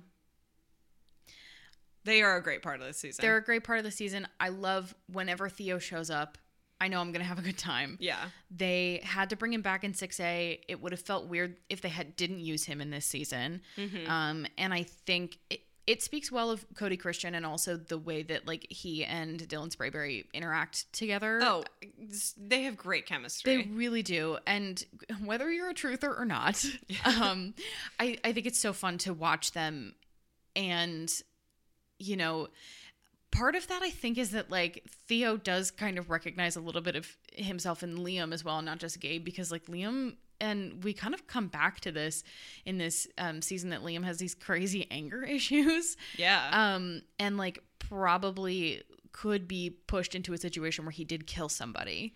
Um, and Theo is kind of always looking on with cool amusement, like, well, we're not going to let it get that far, but it's kind of funny to watch what's happening right now. And I just love their dynamic. I do too. Yeah. It's so fun. Well, I think it is so interesting that as like Liam is so hyper affected by the Anuk-Ite Mm-hmm. that the sort of person hi- keeping him, you know, from absolutely losing it is somebody with the loosest moral compass in the show, with like the most things he probably has to make up for behind like Gerard and Monroe in this season. And I think that that is really, it's so much smarter than having Scott being like, you're better than this, you know? Yeah. It feels so much more human and like naturalistic than like Scott the altruist coming out being like, we don't do that. Liam's like, no, Theo is like, it's not like we don't do that, of course, because, you know, anybody can do anything at any time. He's like, you don't want to do that mm-hmm. which is yeah i think they have a great um a sort of great understanding of each other. Definitely more theo understanding liam as he did spend a full season manipulating him. But yeah it's i it is it's it's really fun to watch. I hope they're both in the movie. I would be very sad if they were not.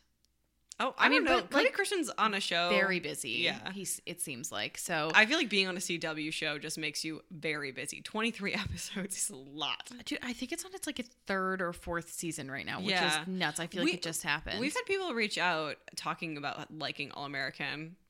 At this point, I'm like, I've seen Friday Night Lights. It's a football show, but maybe prove me wrong. Maybe I'll watch it. I mean, if there's one thing that Americans love, it's a football show. Yeah, but like, we have like the one, you know. okay, let's let's talk about what doesn't work. I feel like we don't need to spend that much time on it because we have said a lot already about our frustrations. And now we're going to spend a lot of time about it. What doesn't work? Um I um it's really really tonally off Whack. for pretty much the entire season. Um It's not even like one episode or like an episode or two feel out of place. None of the episodes have organic like control over the tone. Like when Stiles shows up and starts making a, making all these jokes about his toe, it's like, I'm sorry, it's go time, dude. Make those jokes faster. Or do it in a way where it like sneaks in in an organic way. It feels very, very incongruous. Yeah, I I think it, it kind of goes hand in hand with one of the other things that doesn't really work about the season is that um a, a, a lot of people seem to be acting a little bit out of character or just kind of not with it. everybody seems so out of it. The writing is all over the place, and all of these people are like finding out stuff way too late that they should have known forever ago. I said to you, does nobody text anybody on this show? It's crazy to me that none of you guys are sharing information, which is something that we know that they do from previous seasons, mm-hmm. where everybody can be in on the great big plot, but like nobody is communicating in any kind of effective way. It, it is so bizarre. And I think, unfortunately, the finale had some of the most egregious examples of how sloppy that is. Like Yeah. the scene in the vet clinic where they're talking about the Anuk-Ite is they are just talking in circles for like a good two minutes, repeating the same thing over and over again. And I feel like we learned about, you know, the Anuk-Ite causing fear every fucking episode. Yeah. Yes, I f- yes, I cannot get over how much that was reiterated to me.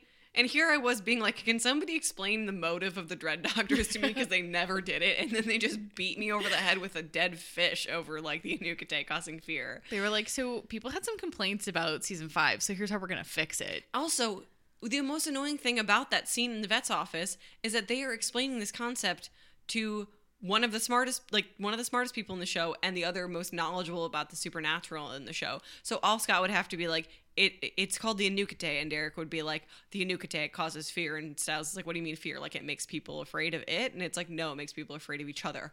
I solved that scene in 1 second. Well, not only that, but Derek is coming to Scott after having talked to Chris, who told him about the Anuk-Ite. It should not have had to be that conversation. Yes. What the hell? And that is not the only one. Everything seems to be like it, it's funny how we're like everything is being jammed in at the finale, but it's all stuff that wasn't put in earlier because the episodes have all of these like long, ranty, like expository, like bullshit details that like as seasoned Teen Wolf watchers we can do without.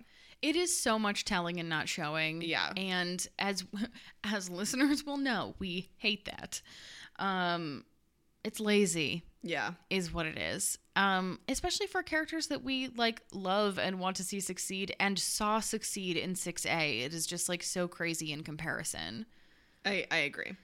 Um on the another note of the writing being sloppy, and this is something that we actually got in an email recently about how the timelines make no sense. There is literally n- I have no idea how long it has been since they were supposed to go to college and now they're here.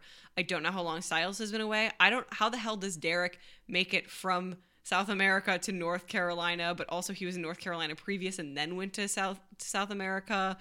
I don't know how Chris makes it back from South America in time, and I certainly don't understand how everybody just healed from their bullet wounds.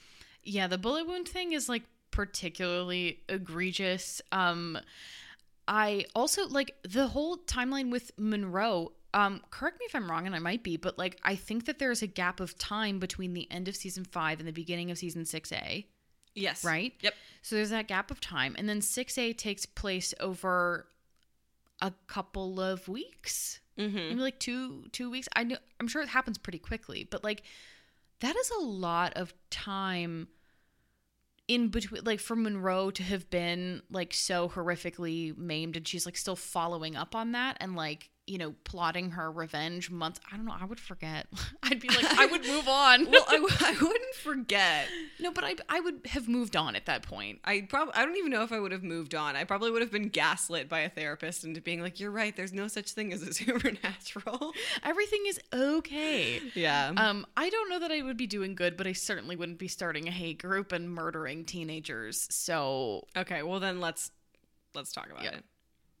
ugh the politics of this season are fundamentally so wishy-washy and i think that at the time it probably felt like they were making such a statement about what it felt like to be you know on the side of good faced against all of you know the right winged weirdos which sometimes it still feels like that. Mm-hmm. I get it. I live in this country But if you can't do anything to actually examine what brings people to that place in their life, if we don't really know anything about Monroe other than she had one bad experience, you are can't make any good argument either way. Yeah. It's frustrating because not only like we have Monroe and then to introduce Gerard, I think, and this is speculation on my part, of course, but I think the writers perhaps wanted to come back to um the ethical questions that were being raised when hunters were a really big part of the show where Gerard just like doesn't give a shit about killing 16 year olds and that's like a huge source of conflict between him and Chris. And really the only way from my perspective that you become the person who doesn't care about killing 16 year olds is if you have been a part of that for years. That over years you have had these horrific experiences that have brought you to such um extreme places. And so it makes sense for Gerard to think that way and it makes sense perhaps for hunters he's worked with for a long time to feel that way. But to throw Monroe who just learned about the supernatural into it um and have her make a whole bunch of assumptions and like there are a lot of kids who kind of like Sydney, I think, and I don't think this is a stretch to say, like sees Scott and just kind of assumes that he's like doing the good thing. Yeah. Um, so like to have Monroe go completely so far to the side of we can kill teenagers, that Yeah. really is what sticks in my mind from the beginning of the season. Well, I think I think it lacks any sense of nuance in any one direction. Yeah. And it's fine if you just want to be like they're bad, but then the best way to do that is to actually omit the character of Monroe anyway, or have her play less a, a completely different role. I think if you just have Gerard come back, realize what the Anuk-Ite is doing, and take it to his advantage, and then sort of like take Monroe under his wing and then like radicalize her in the way we watched him do to Allison, mm-hmm. that would have been fascinating. But her coming into the season being like, I'm a fascist is insane. And also, not entirely like I know we keep complaining about how it doesn't exist in the real world, but does Beacon Hills have a mayor? Because I actually, if you want to say that this entire town is falling like, you know, victim to fascism, you actually have to show me how that's happening structurally for mm-hmm. me to find any kind of relevance or like believability in here. Because if it's just a bunch of people with guns, again, the FBI is going to show up. You have to like really show me, not just at the sheriff's station, because the sheriffs are not the only police in any one given place. They're like, what are you talking about? Like, they have surrounding towns. Um, there's like a county police and city police. county police, city police, state police, they're all different. Like that is you you have to actually invest in building a world that feels realistic to me so I can sit here and be like, yes, that is a really good examination of how fascism can overtake a place. Then we can talk about whether or not you're allowed to make comparisons to the Holocaust, Teen Wolf, because I still find that incredibly tasteless. It is nuts that there are zero politician characters in this season or even in Teen Wolf in general. Yeah. Well, I guess their sheriff is an elected position, but um But what? no, like a, a town councilman or a mayor, as you say. Um, that is nuts. And I mean, it's fine if Teen Wolf doesn't extend itself to have an, in- insane amount of world building because we sort of just have these ideas of Beacon Hills being like three places the high school, the hospital, and like various tunnel systems. But if you want to invest and investigate the real world, you should have made a real world. you didn't. And if you're going to invoke the FBI, you're going to invoke, oh, Derek's in South America. You're going to invoke, oh, there are nemetons all over the world. You are creating this problem for yourself because you have made the world too broad and you don't have time to examine all of that. No, yeah, they they backed themselves into a corner, and it's kind of embarrassing. A little well that and then that's the thing where it's like you you wasted so much time just repeating yourself over and over again and whatever when you could have actually been using that to build this problem and and if you wanted to do that it needed to be the season that came directly after 5 and you needed to lay the groundwork in those 20 episodes yeah. Oh, yep, totally. because if we want to say that this idea is interesting and i think it is and i agree um i think that the only way to do that would have been to build it into previous seasons which we have seen them do successfully Mm-hmm. and it's crazy that they didn't that they were like hey um so this idea that we had that would have worked great after season five but we just like we didn't do it can we do it now Yeah. i don't know i don't want to speculate like where the idea came from but it just doesn't make any sense Mm, yeah. structurally Um, not at all. Um, okay. Characterization. Scott is a like piece of cardboard this whole season. It seems to me that the writers seem uninterested in him as a character, which is such a shame. Yeah, because you sort of developed like an Ubermensch who we were all supposed to be like, this is, you know, the king of the of the teen wolves. I mean, Dylan We O'Brien know. is the teen wolf king.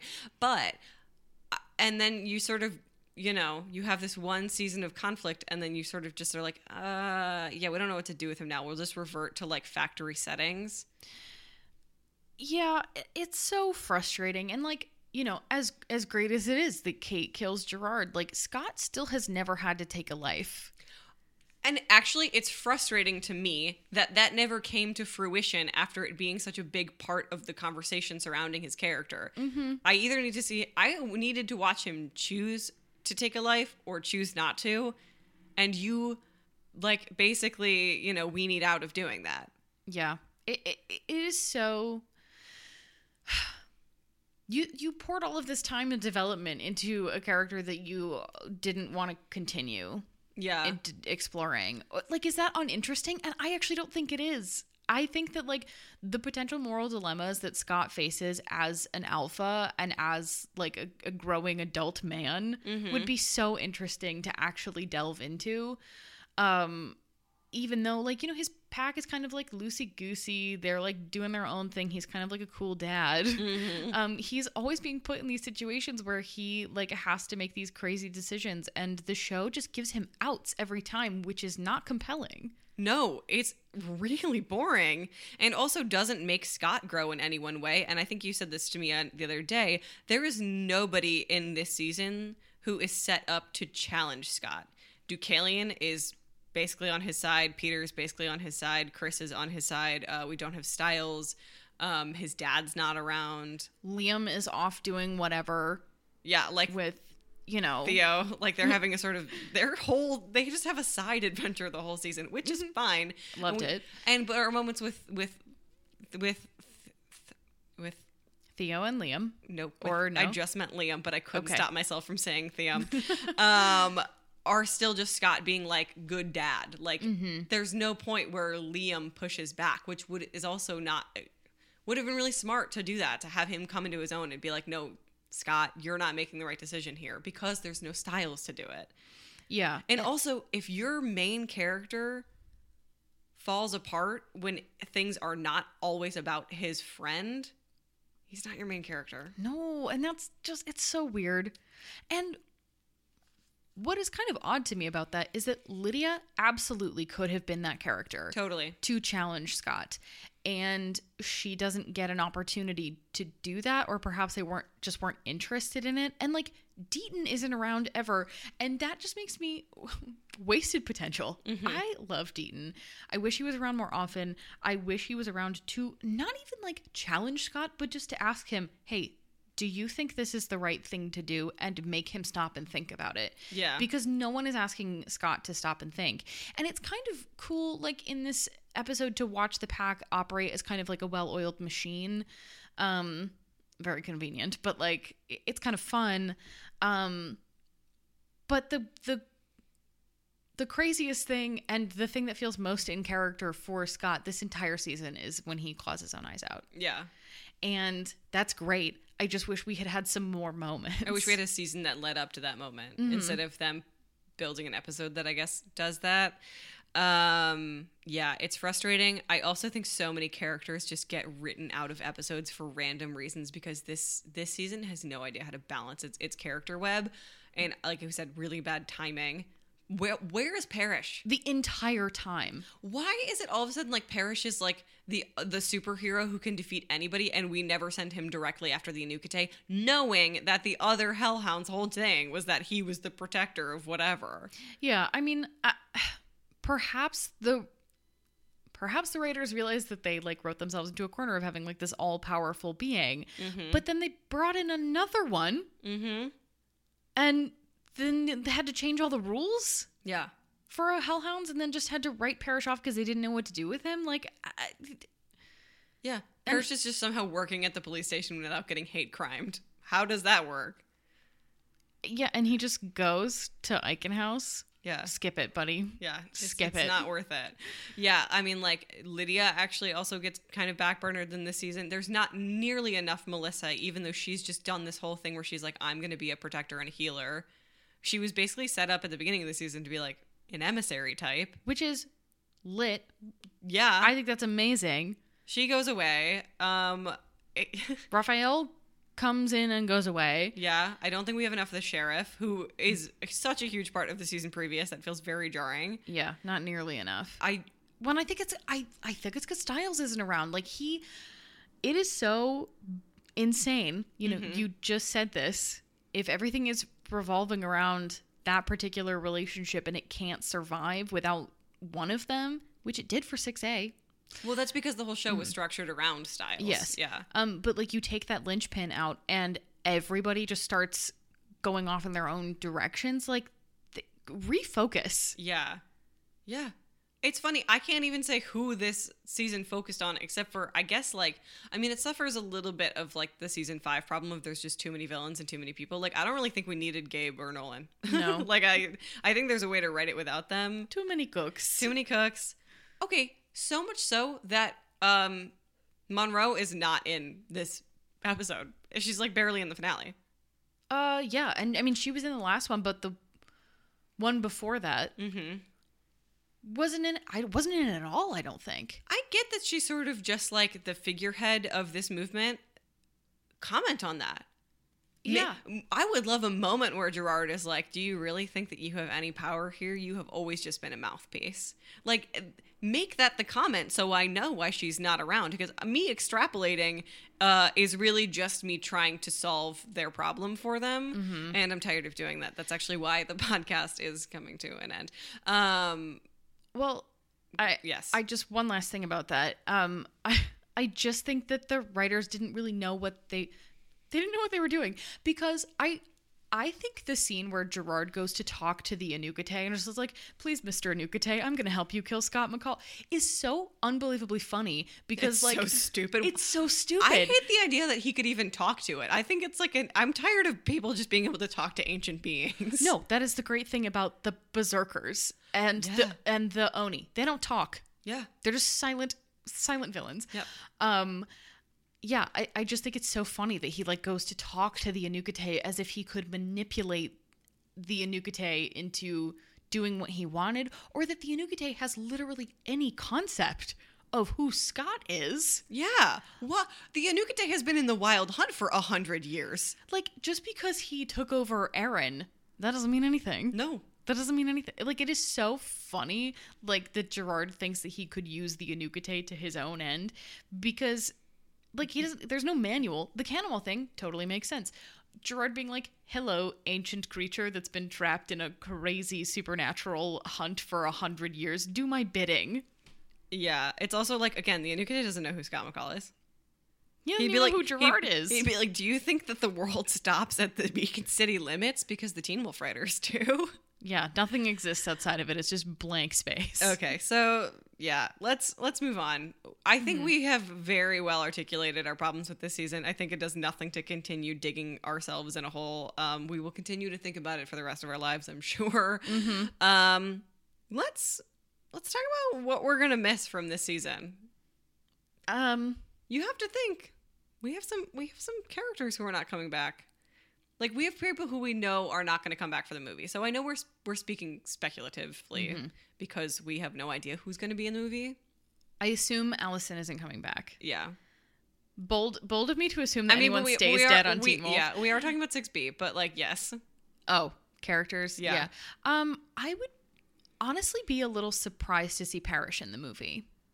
I would too. I don't think Ryan Kelly's particularly busy, but like, That's cruel. no, I just don't know what he's working on. Yeah, right I don't know what he's working on either. Um, and so you know, I, but I, I would be surprised to see him in like a storyline that involves um older pack members like Scott as an adult. Yeah, I mean, also once you have set up the Stiles Lydia relationship, it's a little bit harder to bring in Parrish because a lot of his like relationship to the pack was like contingent on his relationship with Lydia.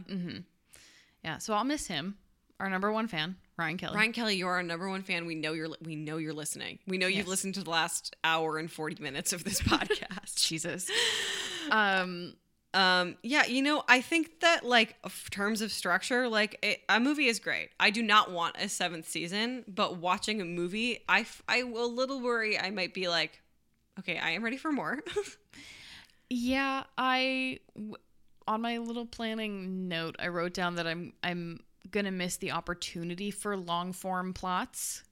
Um, not that they're always capitalized on appropriately, but mm-hmm. um, I, it makes me kind of nervous. Like, is this gonna be a 90 minute movie situation or like a two and a half hour movie situation? Because either one is not good. Yeah, I'm. well, I guess we could shoot a text to our friend Will. Be like, hey, what's the runtime you guys are thinking about? Like yeah. two hours? He's, I he'd be like, that. "We have like forty pages written. Leave me alone." what are you asking about? Yeah. Yeah. Um, I am.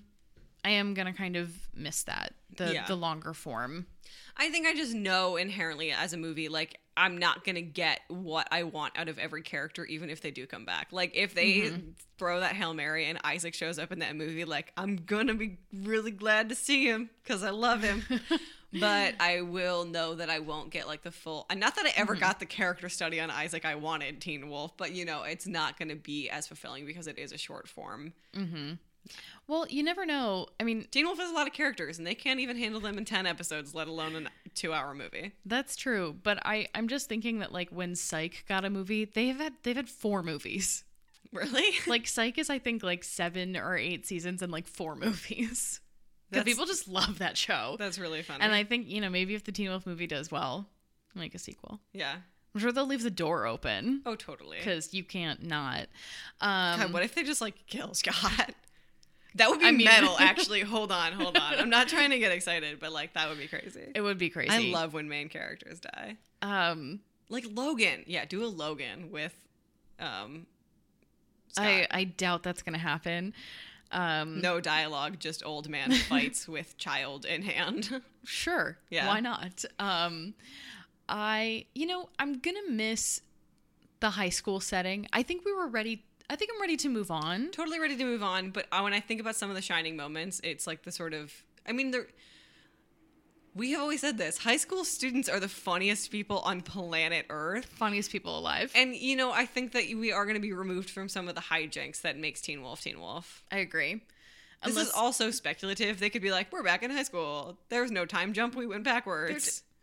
uh, I don't know that I could watch the movie. Oh, not at all. if that were the Okay. Also, like Tyler Posey better show up completely tatted, um, all tattoos. I Dylan hope so. Too. Yeah. actually, do you know what I'm? My hope is for the Wolf movie. tell me. I want them all to be like living in a loft in Los Angeles, New Girl style. Yeah, just like perfect. roll roll weirdos. I want them to live somewhere shittier though. Uh, I mean, the loft may be large, but it is shitty. okay. Rest assured. I meant as a, in a city Oh, environment. oh, like okay. Los Angeles, even if you've been there and you know it's not very glamorous because you're like, it's Yeah. hot. no, like yeah, I, like I feel like there's a very like idealized version of Los Angeles, but there's also a reason you and I don't live there. too hot, Too hot. It, too much sun. and not even just the sun. It's like the people and the buildings and the cockroaches. Why are there so many cockroaches in that city? Um, I don't know. They love the heat. I guess so. Um, yeah, I don't know. I think it'd be funny if they were like, yeah, they live in Minneapolis All together. all together. They're Sorry roommates. to our listeners from Minneapolis. I don't actually think it's shitty. I've never been there. I just named a place. Um, the Midwest would feel appropriate, actually. for I think. us. Yeah, for for, us. me personally. Yeah. You know what? Take Teen Wolf back to Georgia. back to the roots. Take him to Georgia. Teen, Another hot place. Teen Wolf Atlanta. Yeah. oh my god. But hot in a different direction. Teen Wolf Atlanta. Teen Wolf Like Real Housewives of Atlanta, but yeah, Teen Wolf but Teen Atlanta. Wolf, yeah. Um, Um, I think there should be a Teen Wolf in like every city, and it's like it's like an anthology series. no, no, no. Hear me no, out. No, I love that idea. Because you know how there's like a bunch of different Skams now. Because Skam was so popular in Norway, they like did one in France, and they did one in Austin, actually of all places. Interesting. Do it like Skam. Um, what else are you gonna miss? Um, Deucalion. Deucalion. I miss Deucalion. Did- I'm gonna miss Theo. I'm just I'm breaking my own heart right now by assuming that Cody Christian's not. He posted about it on Twitter, I think. Well, I don't, I don't want to get my hopes up. But That's I, true. I really, I'm gonna. No, I think it Mm. insane to me how like one of the saviors of season six was part of the worst season of Teen Wolf. He he's just so he's very charming. He's so charming. He has great screen presence. He's great chemistry with pretty much anybody that he's working with. Mm-hmm. You know, I really like seeing him on stage, and not just because of Thiam. Okay, I I just- just, I I, just I, like him. literally, I wasn't even beginning to accuse you of that. You took that upon yourself to bring it up. Okay, um, so because we don't really know what we're in for, we mostly just have to be excited, and then we'll circle back around to be like, what were we missing when we watch it? Or maybe it's the perfect movie. Who knows? Jeff, I'm rooting for you. Will, I'm also rooting for you. Lot big expectations. Big, ex- actually, here's the thing: we have ideas and expectations, and you have to fulfill. I'm kidding. Um, shall we talk about what we're looking forward to? yeah. more Teen Wolf, I guess. More teen I mean, Wolf. I'm I'm looking forward to for us personally. Like we have a bunch of projects in the making. They're not Teen Wolf related, but I think the idea that we're going to have things to come back to and reanalyze is exciting. Yeah, I'm really looking forward to that. Like I'm I'm looking forward to taking a little break from podcasting and like coming back and doing uh, other projects that we're really excited about. Stay tuned. But like the idea of being able to come back and interact with the wolf pack because you know it might be a different group of people who transition to our new stuff and like to come back to like this community that we built which was is crazy um, to think about is going to be so exciting Yeah, I'm. I mean, I know that we have people who um have said like, "Oh, I'm interested in new, new projects," but that's not gonna be everybody, and I certainly don't expect it to be. We all have different things that we're into. tastes Uh, yeah, um, but I think that I'm excited that this is still going to be a part of you know how I look at art. I'm excited to I'm excited to put Teen Wolf to bed intellectually in my head a little bit. I am tired sometimes. I you know I think it's the reason why we wanted to do this is because Teen Wolf is fun. You know we have a Yes. great time watching it. I'm excited to go back to not having to think that hard about it. Not that I encourage you to turn your brain off when you consume things. It's just like, I don't know how much more I have to say about Teen Wolf, and I'd like to come back and think about things and see if I, you know, maybe I disagree with my past self. Sometimes I listen, I'll like catch an, a clip of an early episode and I'll be like, who, th- why would she say that? And she is me. oh i did a real 180 on jackson so You did. so you know people change It's just because I'm so persuasive.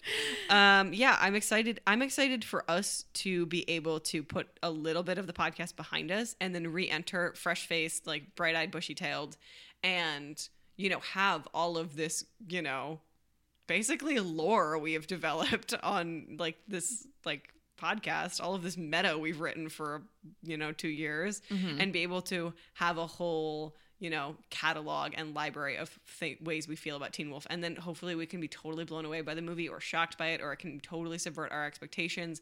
And i'm excited for the anticipation of that.